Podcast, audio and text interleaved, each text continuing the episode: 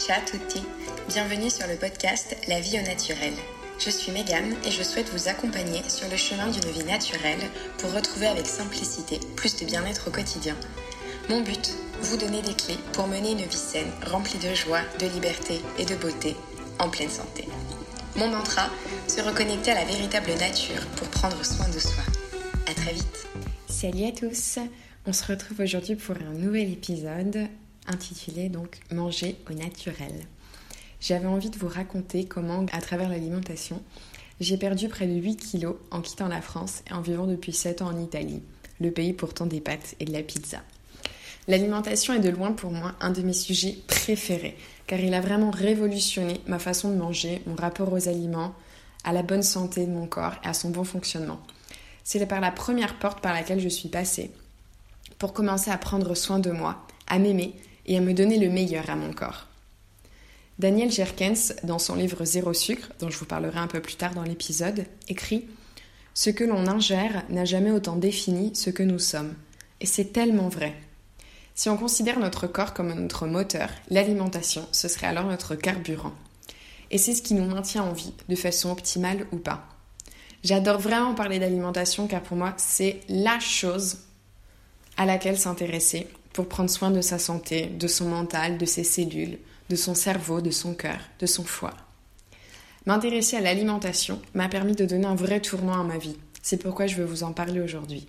C'est actuellement la cause de tellement de maladies modernes aujourd'hui que je trouve vraiment triste que tellement de gens n'aient aucune information ni éducation sur la bonne hygiène alimentaire. Je le considère comme un manque d'amour envers soi-même, car dorénavant pour moi bien manger est un acte d'amour envers moi-même et rien d'autre. Je ne réponds à aucun dictat, à aucun régime, à aucun mouvement, si ce n'est celui de l'appel de mon bien-être. Parce que pour moi, mon corps n'est pas seulement mon moteur. Ce n'est pas juste une voiture qui me conduit d'un point A à un point B. C'est mon temple. C'est une enveloppe charnelle, celle qui abrite mon âme et mon esprit. Sans lui, je ne ferais rien. Vous avez déjà expérimenté cette sensation désagréable, vous savez, quand vous avez un rhume ou de la fièvre, et que soudainement vous sentez que chaque partie de votre corps vous fait mal. Votre gorge vous pique, et vous ne pouvez même plus avaler votre salive sans souffrir. Le nez coule sans s'arrêter et vous n'arrivez plus à respirer comme vous le faisiez avant sans y réfléchir. Vos os et vos muscles sont tellement douloureux que vous découvrez maintenant leur existence, car jusqu'ici ils ont toujours fonctionné en silence, dans l'ombre. Tout ce que vous pouviez faire précédemment naturellement vous est maintenant insupportable, tellement votre corps crie de douleur. Et c'est cela que je veux vous éviter, pour vous faire comprendre pourquoi il est fondamental d'en prendre soin et de lui donner les bonnes choses, car sans lui, nous ne sommes rien. J'avoue que j'ai découvert que la nourriture est également un de mes moyens préférés pour témoigner de mon amour à mes proches. J'ai toujours adoré cuisiner des bons petits plats pour ma famille lors d'occasions spéciales ou des gâteaux quand j'étais petite. Et aujourd'hui, je le fais tous les jours pour mon compagnon et moi. Fiancé en Italien du Sud, il est presque inutile de vous dire que la nourriture chez nous, c'est le sujet qui nous anime et qui nous préoccupe, qui anime tous les débats et toutes nos questions quotidiennes. Et j'ai réalisé que cuisiner pour lui des plats sains, équilibrés, variés, qui le maintiennent en bonne santé, lui donnent du carburant, l'empêchent de grossir ou d'être fatigué, était devenu, un vrai plaisir pour moi. J'y prends une vraie fierté à les faire. J'adore également recevoir et cuisiner de bonnes choses pour mes invités, mes amis. C'est un peu ma façon d'aimer et une déclaration d'amour à mon corps. Si j'ai toujours aimé faire des gâteaux enfants, justement, ou certains plats plus sophistiqués en grandissant, mon rapport à la nourriture fut loin d'être toujours simple. Je reviens de loin, très très loin. Petite, je n'aimais rien. Je n'aimais pas de manger de fruits, si ce n'est des fraises. Très peu de légumes. D'ailleurs, pour moi, les légumes, ça se résumait à des pâtes, des patates, des riz, des féculents. les entrées se résumaient à de la charcuterie. Bref, une cata. Je n'avais aucune éducation ni variété alimentaire. Ma mère, qui elle, n'aimait pas grand-chose non plus quand elle était petite, euh, me comprenait très bien et donc pour mon plus grand plaisir, elle ne me forçait jamais à manger quelque chose que je n'aimais pas. Mais quand j'étais invitée chez des amis ou de la famille, là ça se corsait. C'est devenu une vraie crainte d'aller dîner à l'extérieur.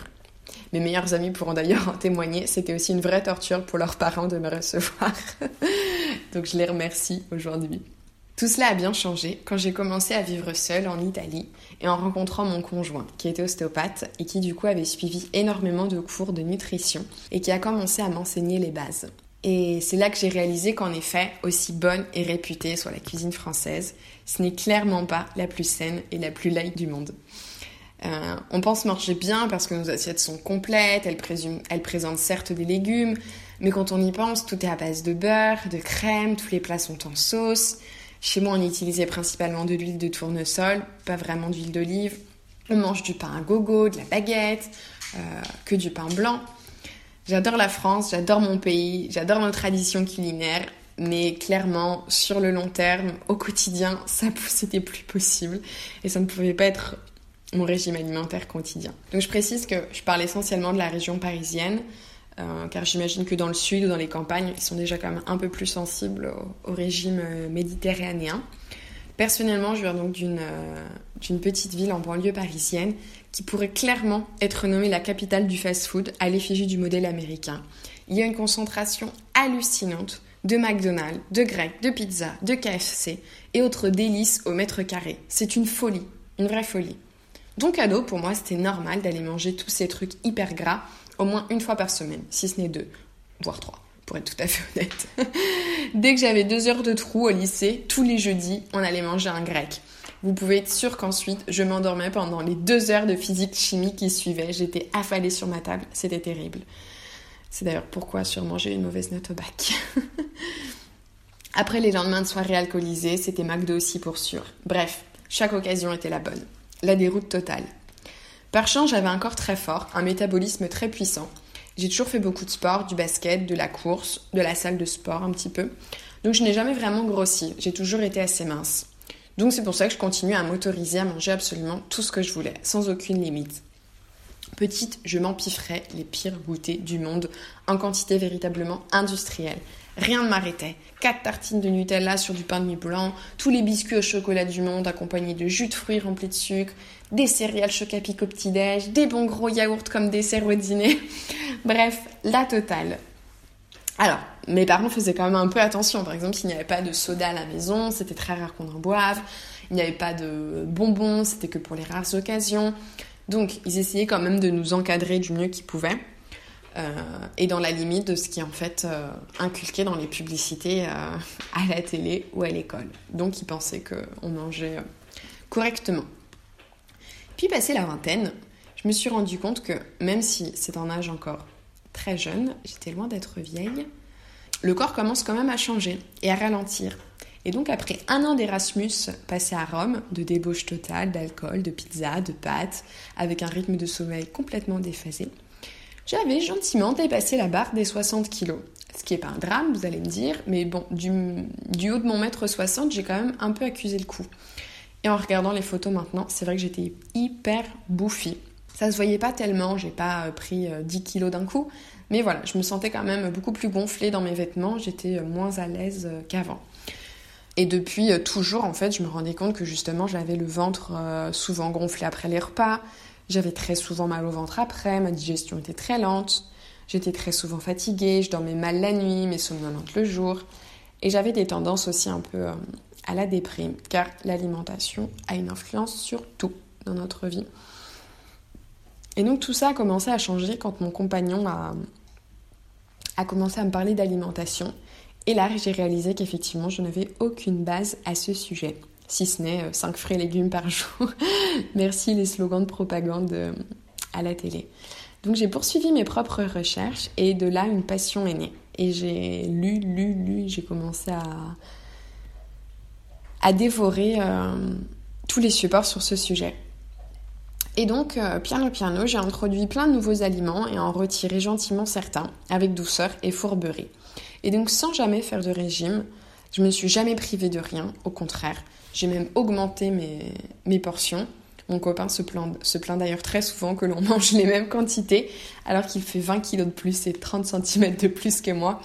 Mais j'ai toujours adoré manger, j'ai toujours été une fille qui mange beaucoup. Et d'ailleurs, je ne sais pas pourquoi il est proscrit dans une société qu'une fille mange plus qu'un homme. Mais bref, j'ai continué de me faire plaisir, mais avec beaucoup plus de conscience et en choisissant bien euh, ce que j'ingérais. Donc à force de lecture, de reportage, euh, j'ai remplacé les farines blanches par exemple par des farines complètes. Donc maintenant je mange essentiellement du pain complet, des pâtes à la farine complète, du riz complet, parce que les farines blanches sont du blé raffiné, auquel on a retiré toutes ses propriétés nutritives pour euh, augmenter évidemment les profits et la rentabilité. Donc en fait, à part boucher nos artères et nos intestins, actuellement, ils ne nous apportent pas grand-chose, si ce n'est encore du sucre. D'ailleurs, c'est pas pour rien qu'on note déjà l'émergence d'une nouvelle maladie ou allergie au gluten. C'est pas pour rien, évidemment, vu que la qualité du blé a été complètement euh, amoindrie. Par équation, ça nous produit des maladies. J'ai commencé à introduire les légumineuses, catégorie qui n'existait pas du tout dans mes placards, ni encore moins dans mon vocabulaire avant. Je ne savais pas ce que c'était, à part peut-être des petits pois. Mais c'est une grande source de fibres et de protéines.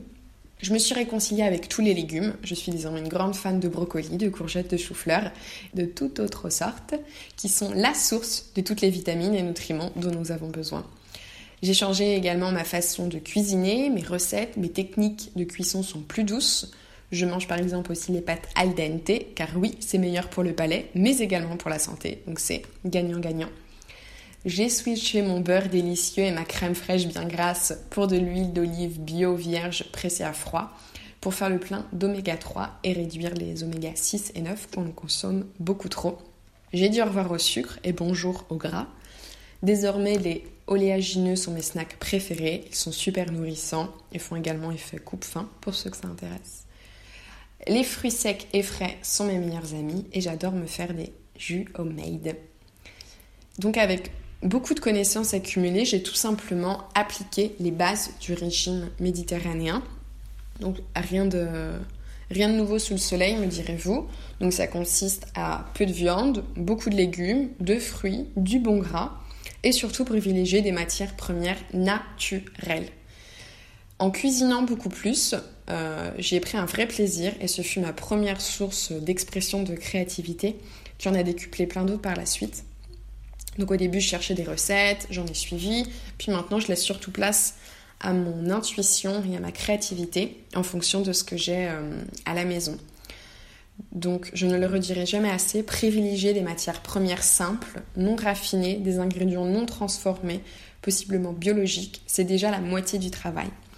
Avant, par facilité, commodité ou rythme de vie frénétique, j'achetais beaucoup d'aliments transformés, des plats déjà cuisinés. Qui ne l'a pas fait? Mais évidemment, ils sont remplis de sel, de gras, de sucre, de conservateurs. Donc rien de très bon pour nous. Je sais que c'est pas facile euh, au quotidien de cuisiner tout le temps, mais hum, c'est très important de le faire. J'ai commencé à m'intéresser aux saisons, à les suivre et à acheter les produits que produit effectivement la Terre le mois en cours, à acheter, local et non plus des ingrédients qui viennent de l'autre bout de la planète car évidemment, vous l'avez deviné, les qualités nutritives de ces aliments équivalent à zéro, parce que le temps qu'ils traversent les 3000 km, ils ont largement le temps de perdre euh, tout ce qu'il y avait de bon en eux. En plus, j'ai un grand amour pour euh, la planète et l'écologie, donc j'essaye au maximum de les préserver. Breaking news, les oranges aussi poussent en hiver et non en été. Donc non, il n'est pas sain ni bon de boire un jus d'orange frais l'été sur la plage ou dans son jardin.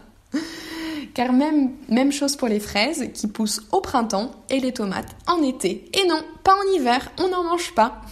Je sais, on est tous fans en France de tomates cerises en apéro en toute saison, mais je vous en supplie, stop Arrêtez le massacre, car si vous en mangez en hiver, elles viennent ou de très loin, au plus près de l'Espagne, ou et élevé sous serre. Donc ça veut dire plus d'électricité, donc ça veut dire non gorgé de soleil, donc c'est perdant-pardon et pour nous et pour la planète. Donc je vous en supplie, mangez des carottes en bâtonnet, ce sera bien meilleur. Il est temps de revenir aux bases, au rythme de la nature, au rythme naturel de ce qu'elle produit.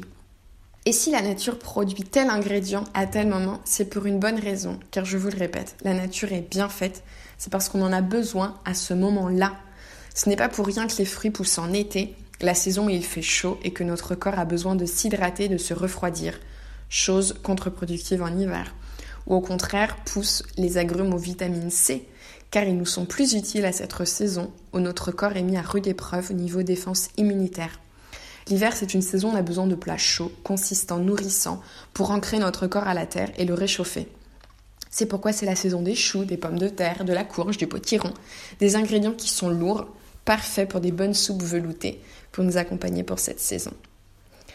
Donc voilà, c'est très important de revenir à cela.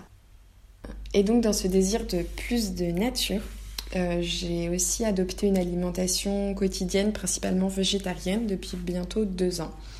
Car euh, justement mon lien avec la nature se faisait de plus en plus présent et donc par conséquence avec les autres êtres vivants également. Mon lien se renforçait et donc l'idée de les manger ne collait plus avec ma, vision de la vie.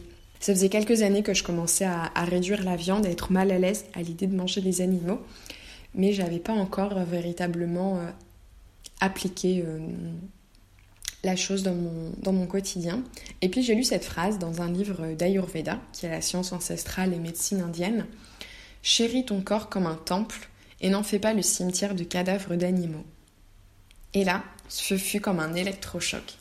J'ai compris qu'effectivement, quand je mangeais de la viande, je n'étais pas en train de chérir mon temple, mais j'étais en train de le transformer en une cimetière de carcasses d'animaux. Car si vous faites le test et que vous mettez une graine dans un verre d'eau, cette graine, elle va germer, elle va créer de la vie, donc elle va forcément vous apporter quelque chose. Si vous mettez un los d'une entrecôte dans un, dans un verre d'eau, l'os, il va pourrir. Il va pas créer la vie. Et c'est ce qui se passe exactement dans notre corps lors de la, lors de la digestion. Et donc ils expliquaient que notre corps met entre 48 et 72 heures pour digérer la carcasse d'un animal, surtout si c'est une viande lourde comme de, comme de la viande rouge. Et donc là, j'ai compris pourquoi je dormais mal le soir quand je mangeais de la viande, pourquoi j'étais souvent fatiguée, car mon corps était tout le temps en train de digérer. Et là, j'ai rien eu besoin d'autre. C'est la phrase qui m'a servi pour, euh, pour activer le changement. Et donc j'ai décidé de retirer la viande de mon, de mon alimentation. C'est pareil également avec le, le poisson. C'est évidemment plus light à digérer. Ça n'a pas autant de, de, dégâts que la viande. Mais maintenant, on va dire que les, les océans sont tellement pollués, sont tellement remplis de métaux lourds qu'autant prendre une pilule de mercure et ça ira plus vite. Le poisson d'aujourd'hui n'a plus rien de sain. Euh, la plupart est d'élevage, il est aussi bourré d'antibiotiques, rempli de maladies parce qu'ils se mangent entre eux. Enfin bref, j'imagine que vous avez déjà vu aussi des reportages sur la pêche ou les, élevages de poissons qui sont catastrophiques et désastreux aussi pour, euh, pour l'écologie. Et donc en fait, dire maintenant, à l'heure d'aujourd'hui, manger du poisson c'est bon pour la santé, ce n'est pas vrai. Sauf si vous trouvez évidemment du bombard euh, sauvage, de Méditerranée, mais ils sont tellement rares ou à des prix tellement exorbitants que c'est rarement le poisson que l'on mange euh, tous les jours à la cantine, dans son assiette ou au resto. Donc autant dire que c'est inutile. Sans parler évidemment euh, également des, élevages d'animaux. Euh, j'imagine que vous en avez tous vu aussi ces, ces atroces reportages sur l'élevage des poules, des veaux, des, de tous les animaux, gavés aussi d'antibiotiques, etc. Donc autant dire qu'ils n'ont rien à nous apporter de bon au-delà de faire souffrir les animaux. Donc j'essaie de manger le moins possible. Il y a plein d'autres enseignements que l'Ayurveda nous apporte, mais il faudrait un podcast à part entière que je ferai peut-être avec une thérapeute Ayurveda plus tard. Mais je vais euh, fermer cette parenthèse car elle serait bien trop longue à, à continuer. Donc si l'on suivait plus la nature comme elle a été créée, on n'en serait pas là où nous sommes aujourd'hui, complètement déconnectés des rythmes naturels et saisonniers. Alors que tout est déjà là, tout a été déjà créé à la perfection pour nous. Mais nous, on continue à créer de nouvelles façons de manger, on essaie de faire des trucs toujours plus toujours plus rapides, toujours plus transformés parce qu'on a toujours plus la flemme de cuisiner quoi que ce soit. Les gens maintenant achètent des barquettes de fruits coupés sous plastique. Enfin, c'est fou, fou, fou, euh, à quel point on essaie de nous déconnecter de la racine de notre source. Et, malheureusement, cette alimentation moderne, elle est désastreuse pour nous. En témoigne la croissance exponentielle des maladies dites civilisationnelles. Donc le diabète explose, encore plus chez les enfants, l'obésité également, l'Alzheimer, qu'on appelle dorénavant le diabète du type 3 du cerveau les maladies cardiovasculaires, le foie gras, le NASH, les cirrhoses, bref, toutes ces joyeuses choses dont on entend tout le temps parler. Euh, même si les maladies sont évidemment plurifactorielles, l'alimentation, ce que nous ingérons, ce que nous donnons à nos cellules à manger, qui crée ensuite nos hormones, qui fait fonctionner nos organes, qui alimente notre sang, nos artères, évidemment a une influence considérable sur notre corps. C'est le constat qu'a fait également la journaliste dont je vous parlais avant, Daniel Jerkens, qui s'est informé et questionné des années sur les méfaits du sucre. qu'elle a, résumé dans un livre Zéro sucre. Il est vrai, s'il y avait un ingrédient, je vous dirais d'enlever, s'il y avait un changement à faire aujourd'hui que vous pouvez faire, minime, c'est vraiment de retirer le sucre, de le limiter le plus possible. Je parle évidemment du sucre raffiné, le blanc, celui qui est inutile, qui se glisse partout, alors qu'on n'en a pas besoin. Euh, il est dans les sauces salées, il est dans les plats déjà préparés, il est dans les petits pois en conserve, dans la mayonnaise, dans la sauce tomate, il est partout. Et une étude qui a fait beaucoup de bruit avait démontré que l'addiction au sucre était plus forte et plus puissante que celle de la cocaïne. L'expérience avait été faite sur des rats et qui à la fin étaient devenus beaucoup plus dépendants au sucre qu'à la cocaïne. C'est une étude qui a interloqué énormément la journaliste donc et qui s'est questionnée et qui a décidé de faire l'expérience de vivre une année sans sucre. Elle l'a retiré d'absolument toute son alimentation, sous toutes ses formes, elle. Donc le sucre simple, complexe, lent, rapide, tout. Donc c'est un bouquin de 400 pages, euh, je vous invite à lire si ça vous intéresse, mais je vais vous le résumer rapidement ici. Donc voici son bilan. Elle a perdu 6 kilos, elle a perdu 6 cm de tour de taille, elle a évité près de 10 infections ORL et sinusite, alors qu'elle en avait constamment chaque année au moins entre 5 et 8 à répétition. C'est un problème qui vraiment la, pénalisait dans son quotidien. Elle accuse beaucoup moins de fatigue ou de baisse d'énergie. Elle remarque une meilleure digestion. Elle constate une plus belle peau avec moins de rides, plus jeune. Elle témoigne d'analyses sanguines parfaites. Elle a amélioré son ton de bon cholestérol et réduit le mauvais. Son endocrinologue est ravi et elle constate moins de cellulite, voire quasi plus. Donc ses conclusions est que le sucre est partout, qu'il a évidemment une influence sur notre santé, qu'on peut vivre sans sucre malgré ce que disent les lobbies, euh, donc des industriels, dont on ne peut pas tout attendre, mais l'information existe, on peut s'informer, on peut questionner les autorités, ou en tout cas on peut aussi activer le changement en nous. Donc bref, toutes ces informations, toutes ces connaissances m'ont permis de justement prendre les meilleures décisions pour moi. Il ne s'agit pas de prôner un régime alimentaire parce qu'il est à la mode ou de le décrier parce qu'on a peur que ça nous force à changer, parce que ça touche à nos habitudes, à nos traditions. Ah non, moi je pourrais jamais renoncer à la viande. Ah non, et moi je pourrais jamais devenir végane. Personne te le demande, c'est pas ça le sujet. Il s'agit seulement de s'informer et de comprendre ce qui se cache derrière chaque ingrédient et les conséquences effectives que ça provoque sur ton corps car on est les seuls à assumer les conséquences de ce que l'on mange, de ses choix. Le reste importe peu de ce que les gens pensent, c'est pas ça l'important. L'important c'est le pourquoi on le fait. Moi, à la suite de ces connaissances, j'avais vraiment envie de, de foutre une bombe dans les ministres de l'État qui prennent les intérêts de lobby plutôt que notre santé effective, de monter à Bruxelles et de faire un coup d'État au Parlement. Mais la colère passée, j'ai compris que moi seule pouvais agir sur ma santé. J'étais la seule actrice de mon changement, celle qui pouvait agir sur mon alimentation et prendre les décisions, grâce à mes achats et ma consommation. C'est pourquoi j'aimerais également aussi retirer les produits laitiers de mon alimentation, car les produits laitiers sont nos amis pour la vie. Ma prof d'SVT du lycée disait ils sont plutôt nos ennemis pour la vie, car là aussi il y a une grande propagande en France sur les produits laitiers, car ils représentent la base de nos traditions culinaires mais il émerge de plus en plus des études qu'ils sont aussi responsables des maladies cardiovasculaires, des cancers, des migraines, des maux de tête. Je les ai retirés pendant un mois de mon alimentation, suite au conseil de ma dermatologue, car je suis atteinte euh, d'acné dans le dos principalement. Et à la suite de ça, les conditions ont radicalement changé. Énormément de... La plupart des boutons avaient, avaient disparu ou beaucoup réduit. Et d'ailleurs, plein de gens sont allergiques au lactose et ce n'est pas pour rien. Il y en a plein qui ne digèrent pas le lait. Bah oui, c'est normal parce qu'en fait, on n'est pas fait pour boire du lait. si on y réfléchit d'un point de vue pragmatique et objectif et qu'on observe de nouveau la nature, nous sommes la seule espèce à boire le lait d'un autre animal qui n'est pas celui de sa mère. Les bébés, une fois qu'ils ont grandi, les bébés animaux, ils arrêtent, ils n'ont plus besoin de boire du lait. On ne voit pas un veau téter une chèvre à l'âge de 10 ans. C'est faux que nous avons besoin de calcium, du lait pour renforcer nos os. Une fois la croissance effectuée, on n'en a plus besoin. Et le seul calcium dont nous avons besoin se trouve ailleurs, dans les fruits, les légumes, les graines, etc. Tout ce que nous avons besoin se trouve déjà dans la nature, dans les végétaux. On n'a pas besoin du reste. Tant est qu'on adopte une alimentation équilibrée, riche, variée, nous ne manquons de rien. Et là, encore une fois, évidemment, c'est sans parler de la torture et du mal que l'on fait aux animaux en mangeant des produits laitiers, mais ça c'est encore un autre débat.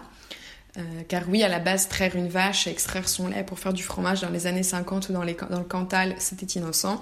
Mais il est difficile d'ignorer les techniques industrielles qu'on utilise aujourd'hui pour simuler des grossesses constantes aux vaches et aux chèvres, qu'on les arrache à leurs petits pour faire du fromage, ensuite de basse qualité, bourré aux hormones et aux antibiotiques. Bref, pas réjouissant tout ça. Mais je sais que ce n'est pas facile de changer ses habitudes. C'est un parcours, c'est un long chemin qui n'est pas fini. C'est une évolution, des prises de conscience et des petits changements au quotidien. Je réduis progressivement le, fromage de mon alimentation, piano piano. J'ai déjà enlevé le beurre, pratiquement, la crème. C'est plein de petits changements qu'on peut faire au quotidien. J'aimerais que ce soit plus drastique, plus rapide, mais mon conditionnement fait excellent car évidemment avec la nourriture, il y a toute la partie émotionnelle. Donc oui, j'adore la raclette, j'adore la ricotta. Donc pour moi, c'est encore dur d'y renoncer, malgré toutes les infos que j'ai à ma disposition. Mais j'y vais progressivement, je fais du mieux que je peux, car la partie rationnelle ne peut pas tout le temps gagner. Donc tout ce que je vous dis, tout ce que j'ai envie de vous dire, c'est de vous donner beaucoup d'amour, d'être indulgent et de vous informer et d'observer ce qui est juste pour vous. Et je vous en prie, pas de régime drastique. Ils ne servent à rien. Encore une fois, la nature est bien faite et votre corps et votre cerveau sont plus intelligents que vous. Et si vous essayez de le faire mourir de faim, il va se rebeller car votre corps est programmé pour combattre la famine. Et si vous changez de façon trop brusque vos habitudes alimentaires, vos quantités, il va commencer à stocker encore plus de graisse et faire des réserves. Il va confondre vos hormones et amoindrir votre sensation de faim pour vous pousser à manger plus. Votre corps a horreur des changements. C'est intrinsèque à nous, la peur de manquer, donc il fera tout pour vous en empêcher. Nous sommes génétiquement programmés pour combattre l'amaigrissement et rendre toute perte de poids impossible sur la durée. Donc, inutile de vous affamer. Tout cela en parle très bien le docteur en neurosciences Michel Desmurget dans son livre L'anti-régime pour de bon. C'est un ancien obèse qui a perdu près de 50 kilos sur le long terme en appliquant tous les conseils euh, que je viens de vous énumérer et qui a aussi euh, joué sur plein d'autres petits tips du quotidien comme modifier la taille de son assiette, comme poser les plats euh, à table ou non, réduire gentiment, progressivement les quantités, manger lentement. L'estomac est un muscle et il s'adapte. Donc il faut savoir jouer avec. Mais bref, tout ça c'est pas pour vous inciter à maigrir, mais c'est seulement pour vous donner les bases pour faire des bons choix conscients qui sont le mieux pour vous. Car on n'est pas là pour prôner le diktat de la minceur, mais pour vraiment prôner une bonne alimentation. Et oui, une certaine minceur, c'est signe de bonne santé. On va pas se mentir. Et si on demande à n'importe qui, personne ne va nous dire sciemment oui, j'ai envie d'être gros. Parce que malheureusement, gros égale graisse égale problème de santé. Donc je suis pas là pour faire la, traque aux rondeurs et aux formes et prôner euh, encore une fois la maigreur et des os saillants, mais j'ai vraiment envie de prôner la bonne santé. Car vraiment, moi, ça me tue. Ça me tue de voir tout le monde malade et ne rien changer dans leurs habitudes. Ça me tue d'avoir toutes ces infos qu'a priori pas beaucoup de monde ont. Mais tout ce dont je vous parle, c'est mon expérience. Je l'ai expérimenté sur ma peau, sur mon corps, sur ma chair. Et pour moi, c'est un trésor que j'ai envie de vous partager. Et j'en peux plus, j'en peux plus de voir euh, les gens autour de moi qui tombent malades et ne rien changer dans leurs habitudes de vie. Les antibiotiques ne suffisent plus, les antiromes non plus. On continue à se gaver de vaccins et de, pilules sans changer rien dans notre, euh, dans notre vie. Et comme disait Einstein, on ne peut pas espérer le changement en faisant tout le temps la même chose. Donc voilà, j'espère que je vous aurai appris des choses intéressantes et que ça aura attisé votre curiosité et que ça vous aura incité à vous questionner sur votre alimentation. À très vite. Ciao ciao.